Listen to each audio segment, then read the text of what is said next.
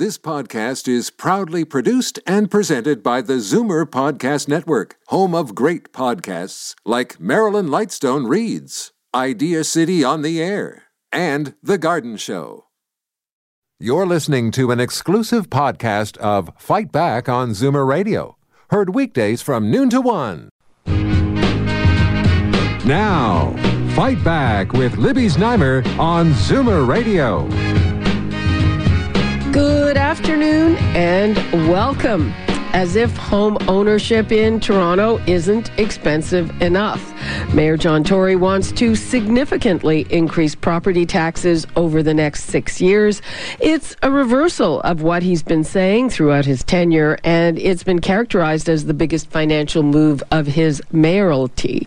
But he's trying to position this as really nothing new because it comes as an increase in a special levy that already exists. This is not something new. This is really an extension of something that we did do several years ago to put in place a dedicated infrastructure levy to pay for transit and housing. So what we're really doing is continuing it so that it will continue to provide the funding we need, billions of dollars in uh, both direct funding and in ability to borrow uh, to finance the transit and housing we have to do in the next 10 years. And so in that sense, uh, I think we're doing it on a timely basis uh, and with respect to um, the effectiveness, I'm delighted to see that there are people that are coming forward and saying that this will be an effective, fair, transparent, dedicated way to raise the money necessary to build the transit and the housing.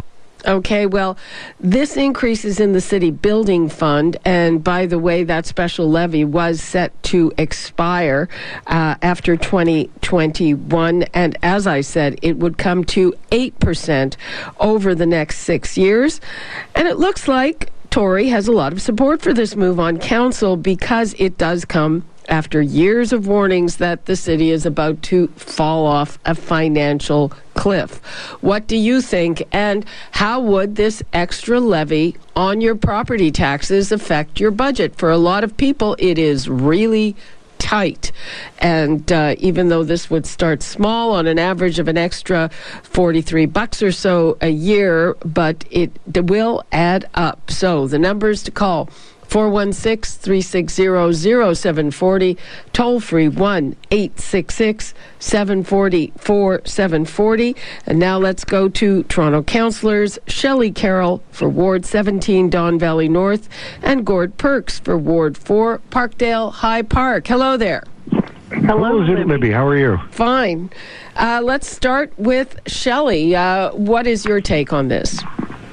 Well, I know that this is uh, this is coming as a shock to some people. I've I've had some calls, and it's tough. You know, a lot of people bought the what is the average home in Toronto in in our, our three big suburbs, and a long time ago when they bought it, they never expected that their property taxes as much as 400 480 a month and and that is a, that is a big hit and we know that uh, that it's a big investment for people. I pay it myself in my own home, but we have a situation right now with transit. Just in the last two weeks, track fires, the unsexy work, not the, the big new lines that the premier gets to announce, but the work that needs to be done to keep people moving and going to work every day, to keep our economy going, we have fallen woefully behind on that by putting off investment.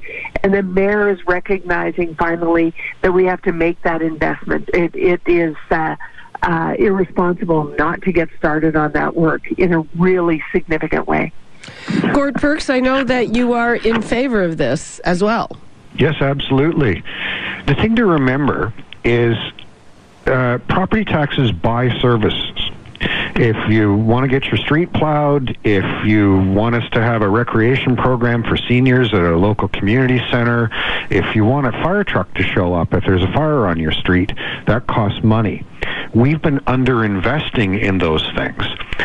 And if you had to go and meet all those needs out of your own money, it would cost an awful lot more than when we do it together through property taxes. So for most of us, unless you live in a home that's worth $2 million or more, you actually get more value out of a property tax increase in terms of the value of those services than you spend in the property taxes.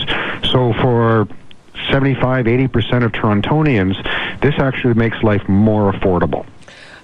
Well, uh, that's one way of looking at it, but uh, owning a home in Toronto is very expensive. They're just another poll out today saying that for millennials, it's it's like a pipe dream, and nearly half say that they would like to own a home, but it, it just isn't going to happen for them. At the other end of the age spectrum, we have a lot of people on fixed incomes who bought homes back in the day when it was all very reasonable, and suddenly their homes are worth a huge amount of money, and that has an impact on property taxes, and that in turn has an impact on their ability to stay in their homes. You raise a very important point, and that's why the city for years has had a program for people who are on fixed incomes or low incomes or people with disabilities or seniors um, that says uh, we can defer your property taxes or waive your property taxes depending on your income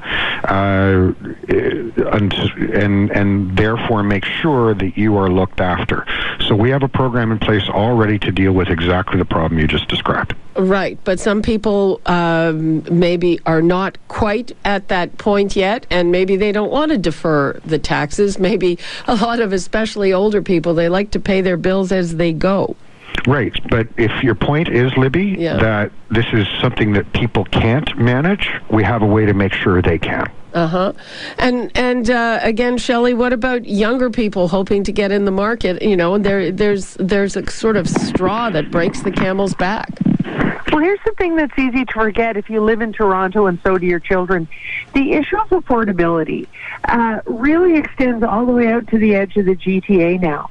And what well, one of the things that we're facing right now is when we go to other governments to ask for help to invest in the things we need to invest in.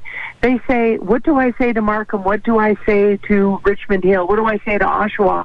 Because in those regions, housing is just as expensive these days the million dollar and two million dollar home isn't just a Toronto phenomenon, it's a GTA phenomenon.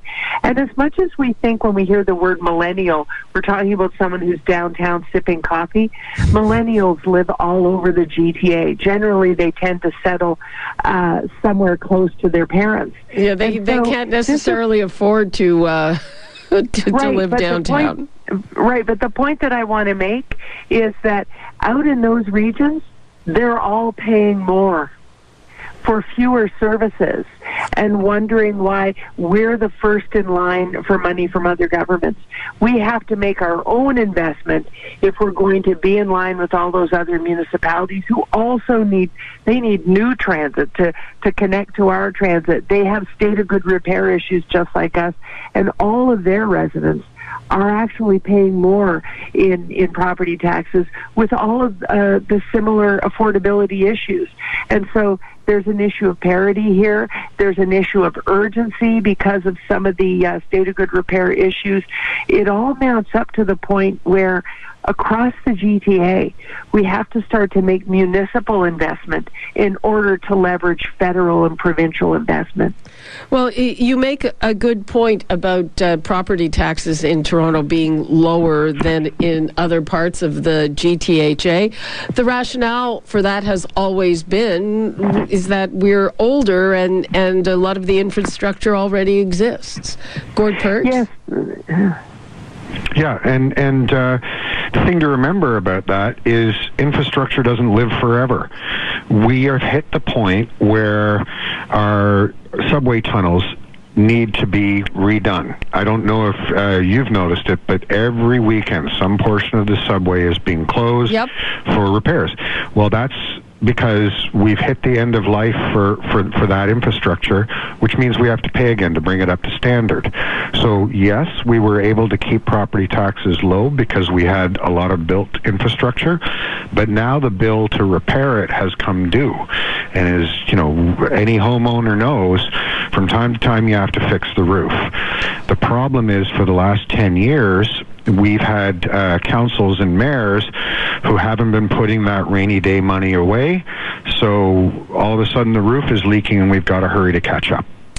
Okay, hang on. We're going to take a couple of calls from taxpayers. Uh, we've got Sam in Toronto. Hi, Sam. Hi, Libby. Good morning to you. um, you know, basically, I know you like Mr. Tory because, well, not well, like, but like you deal with him, so you're impartial in this. But I tell you what, I am impartial, whether I deal with him or not. Okay, Go ahead. Saying as a, as a journalist, all I'm saying, like you know, it's the richest city in Canada, the richest city in Canada, coming short of money. Is three words is the answer: waste, fraud, and abuse. But most definitely waste, because the biggest chunk of this budget, you know, I'm not into the government, I'm not into this budgetary fund uh, reviews, but I think the biggest chunk of it is transportation, and uh, you know, the biggest culprit is the you know the kind of waste they do like a streetcar. It's like 18th century. You know, the, for each streetcar we can get seven buses, but no, they want to dig up the street like 19th century every year, uh, spend tens of millions of dollars with wiring and you know that late uh, uh, the mayor of Toronto, he was right. You know that's that's a total. That's just one item. You know, they stick to the old ways of doing things, and now you know they they run out of money because uh, they should cut out all these ways, and they'd be okay. You know. Okay, Sam, thanks for that. Thank you. Okay, uh, you know, he makes an interesting point about waste, and there are a couple of things that I would like to get your take on, counselors. So, Mm-hmm. first of all, in terms of the TTC, it's uh, 60 some odd million dollars in uncollected fares. I know that Metrolinx has a part in that, but that's a good chunk of, of cash. And also, um, we saw reports on some of the poverty reduction programs, $180 million, and, and no indication if they work, if they don't work, n- not much accountability there. So, you know, on the one hand, you're calling on taxpayers to pay more. On the other hand, there there's all this money that's being spent like who knows how. Well, Libby, uh, with respect to the, the TTC, the TTC piece that, that Sam was just talking about, uh, I smiled a bit because I entered council wanting to look at that first off. I'm a suburban councillor, and I came in and said, "Oh gosh, this this TTC budget is really struggling. Uh, do we have to use these streetcars?" In fact, uh, the ridership along the streetcar lines is so huge that if you try to replace them with buses and carry the same number of riders, it actually costs more. Uh, this has been studied again and again, and really every time there's a new wave of counselors, they patiently uh, uh, go through the study again, and each time that that ratio is even larger because more and more and more people are living downtown, and streetcars carry so many more passengers than a bus can that we really just can't afford to replace them with a with a vehicle that holds fewer people. As to to fare evasion, the uh, Auditor General's report, that's a lot of what Gord was talking about. If you want a service, it costs money. In the case of fare evasion, we, ev- evasion, we learned that uh, uh, if we're going to have all door boarding on vehicles, if we're, we're going to have those presto gates that just fly open, we've got to have fare enforcement. Well, each one of those fare enforcement people has to be paid a wage to, to stand there. We've drastically uh, improved the fare evasion situation just a short matter of months by acting on some of the AG's recommendations and things that were already pl- planned anyway. But each of those does cost some money. There are savings in, in doing that in the in the long run. And that's the thing to remember about this increase. All of the savings we can achieve, we will continue to do. The budget will will see the same amount of scrutiny every year. But the levy being uh, separated out, city building, means that each year we will see quite transparently where this money is going. It won't just go into the general revenue hole and people won't know if it's being wasted or not. They will see the capital projects it's going to and can track those capital improvements. There will be next year 34 weekend closures on the, the subway lines, line one and line two, because of the amount of repair that needs to be done. The track fire on Monday morning is a perfect example. It's it's very very clearly an issue of state of good repair. Some wires that, that were installed coated in plastic 40 years ago uh, simply fell to the ground with the, the plastic no longer there and started a fire. That's because preventative state of good repair is is something we haven't been able to do for years. We've got to be able to do that to keep people safe and moving to their jobs. Gord, Gord Perks, what about those Waste. all of those um, property poverty reduction programs that there just doesn't seem to be enough accountability on? Well, I, I, I don't know what you mean by enough accountability. Do I they mean, work? Pardon me? Do they work? Do, do the programs work? Are the programs doing their job? I mean, there's money being handed out to third party organizations.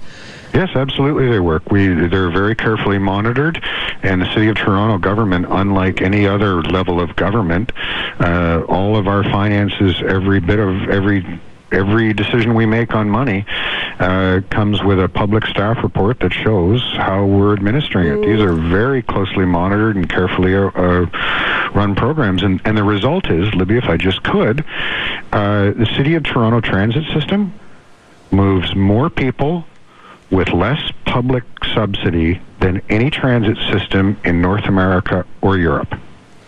So there's your evidence that it works and that the programs I'm, are I'm not monitored. convinced about those programs. Well, I, I'm. You know what? I'll bet you a hundred dollars. okay, Okay. let's take a call from Diane in Scarborough. Hi, Diane. Hi, Libby.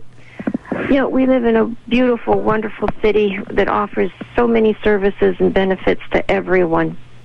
But my concern is why is just a segment of society having to pay for these things? Whenever the city needs money, they go after the property taxpayer. People with a house, are they considered rich, the elite, that we can afford this? Why is it that they're always beating up on us? If the city needs money, everyone should be paying because they're all benefiting from it. Why are you always picking on the property taxpayer? Well, to be Why to be fair, the the line What? has been held on property taxes for a long time. Uh, it's been held at inflation. Uh, you know. Yes, with the levy and now this levy and so on, and saying, oh, you know, this money's going to go into special funds and we can see where it's going. Where it's Libby, going. it's Libby, Just it's hang on. No, no, Shelley Carroll, you know, you're of the opinion that people are happy to pay another one, two percent. You're you're you're sadly mistaken. You must be taking advantage of the new cannabis laws. People are Oh, not go ahead, to pay. Diane. Let's keep it nice. go ahead. Okay. So Diane No, may not no. be aware um, that I am aware of what I'm paying, Just- and just, I'm uh, aware we're one at a time. We're bearing the the brunt of this thing. It's always on the backs of the taxpayer, the property taxpayer, and it's not fair. It's discriminatory. Well, it's it it. it So if I if I may if I may just finish, Diane, go ahead. We're going to listen. Be, yeah, Diane may not be aware that property tax are paid by any Torontonian with a fixed address.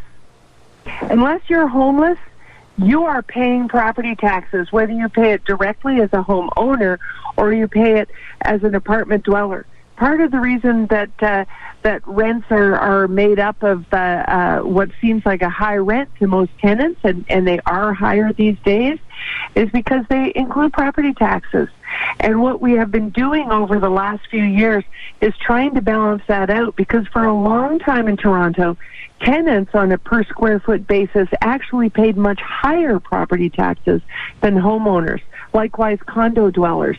We've been balancing that down a bit, and that shift is now done so that so that it's a little more fair. But they still pay a slightly higher ratio than homeowners. They they live in smaller dwellings, and so it, it adds up to a a smaller bill on a per unit basis, but they're paying property taxes as well. So really all of us, if we live in Toronto and we're lucky enough to have a roof over our head, we will be contributing to this.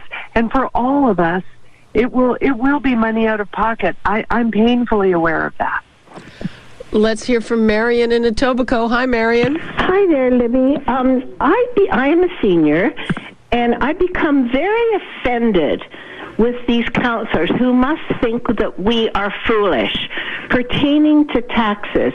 If we can't afford to pay them, defer them. Hello, they still have to be paid, either by us as of now or by our children in the future.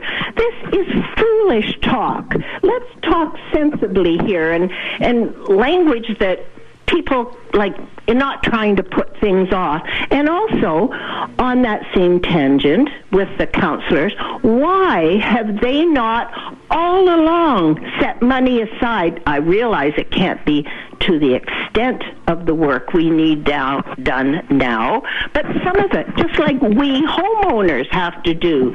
We have to maintain our homes. And then another thing, Libby, instead of bingo, there's a problem, charge the taxpayers. Why not go to New York City and ask them now how they manage? They're a much larger city than we are. How do they handle their transport issues? Well, they they, Talk they hired our transportation guy, and I don't think it's working out that well.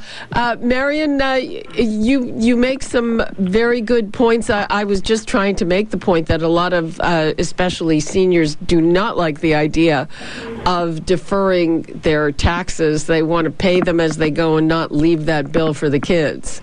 You know what's in- interesting is that Marion raises a very good point.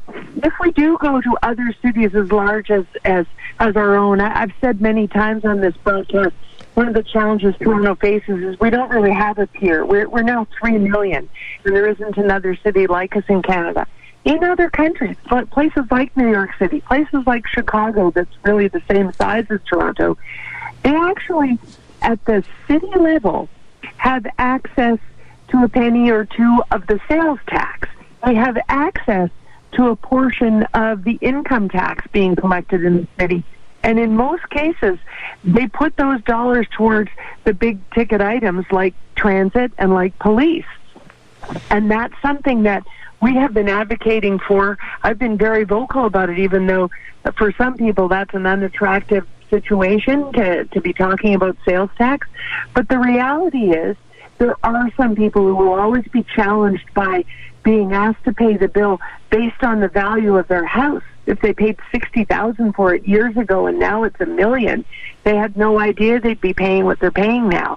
But what if we were to shift some of the expense of a city to a sales tax?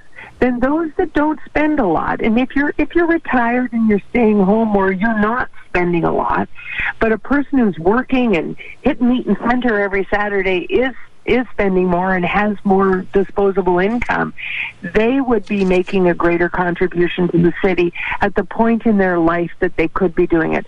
That actually is. And- That's honest truth. That is how New York is surviving. And Our, our last caller also made an interesting point about why was no money put away for this, and uh, the answer is because uh, that was the decision of politicians who want to be reelected by saying they weren't raising anybody's taxes. Yeah. Uh, to put aside that money, and, and unfortunately, until just yesterday, the mayor uh, took a different view, but we've turned a corner, and maybe now we can manage the city better. Uh, that's uh, that that is quite a promise. Uh, what is the process for this to get passed? Uh, it, it's going to be a while, right? Uh, my understanding is the mayor is bringing something to the council meeting this month, uh, and that will put it into the budget uh, starting next year, and it's going to increase by a point or a point and a half for each of the next five years. So we start on it right away. Uh huh. And uh, you know, the, it it sounds to me it might be one of those things, Shelley Carroll, that becomes very permanent. You know, uh, again, why why do it as a special levy? Is is that a l- little bit of uh, you know obscuring it a bit? Well, I think that, that the mayor has been really honest and upfront. Um, uncharacteristically, as Gord points out, uh, uh, up until now, there has been a, a, a half point city building levy, and, and, and often he will announce a property tax increase and not include it. He's being very upfront and transparent about this now. And he's chosen this way to do it because he, he thinks people will want to be able to track how that money gets spent so they can see where their investment is going. It's quite different from what happened this year in the city of Vancouver. They've just adopted their budget for next year and they face the same things we face. Uh, aging infrastructure in the core, lots of growth around the edges and and downtown as well. But they have they have had to take the step this year of adopting an eight percent property tax increase all in one year. No cumulative, no phasing in, just bam. And it's been a it's been a really tough pill to swallow. I think the mayor's approach to phasing it in, he's acknowledging that we deferred for a number of years through political decisions. Not I didn't support them, but but uh, there were pol- there were uh, politicians that did want to, to hold things at below inflation. Now we have to catch up. So we're phasing the catch up, and I think that will help a little bit to mitigate the uh, the impact on our, our personal pocketbooks. Gord, have you heard yet from people who are not happy about this? Some. I've also heard from people who are. Uh, like everything in Toronto, uh, people love to have uh, arguments about the future of the city. Mm hmm. Okay, then. So, uh, Gord, what would you like to leave us with?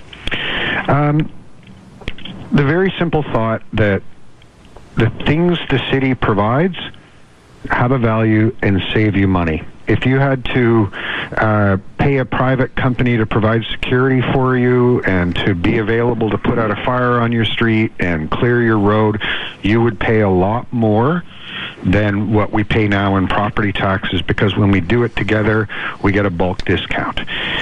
For too many years, we've uh, been putting off the investments we have to make and that's why you get you're late to work that's why your street isn't plowed that's why you can't get on the bus that's why there's no seniors program in your local community center it's time we caught up and for almost everybody in Toronto the value of the services that you get is much bigger than what you pay in property taxes Okay, well, uh, we'll see if people agree with that. Thank you very much, Shelley Carroll and Gord Perks. Appreciate your time very much. thank you libby Thanks, Libby. You're listening to an exclusive podcast of Fight Back on Zoomer Radio, heard weekdays from noon to one. You're listening to an exclusive podcast of Fight Back on Zoomer Radio, heard weekdays from noon to one. You're listening to an exclusive podcast of Fight Back on Zoomer Radio, heard weekdays from noon to one. This podcast is proudly produced and presented by the Zoomer Podcast Network, home of great podcasts like Marilyn Lightstone Reads, Idea City on the Air, and The Garden Show.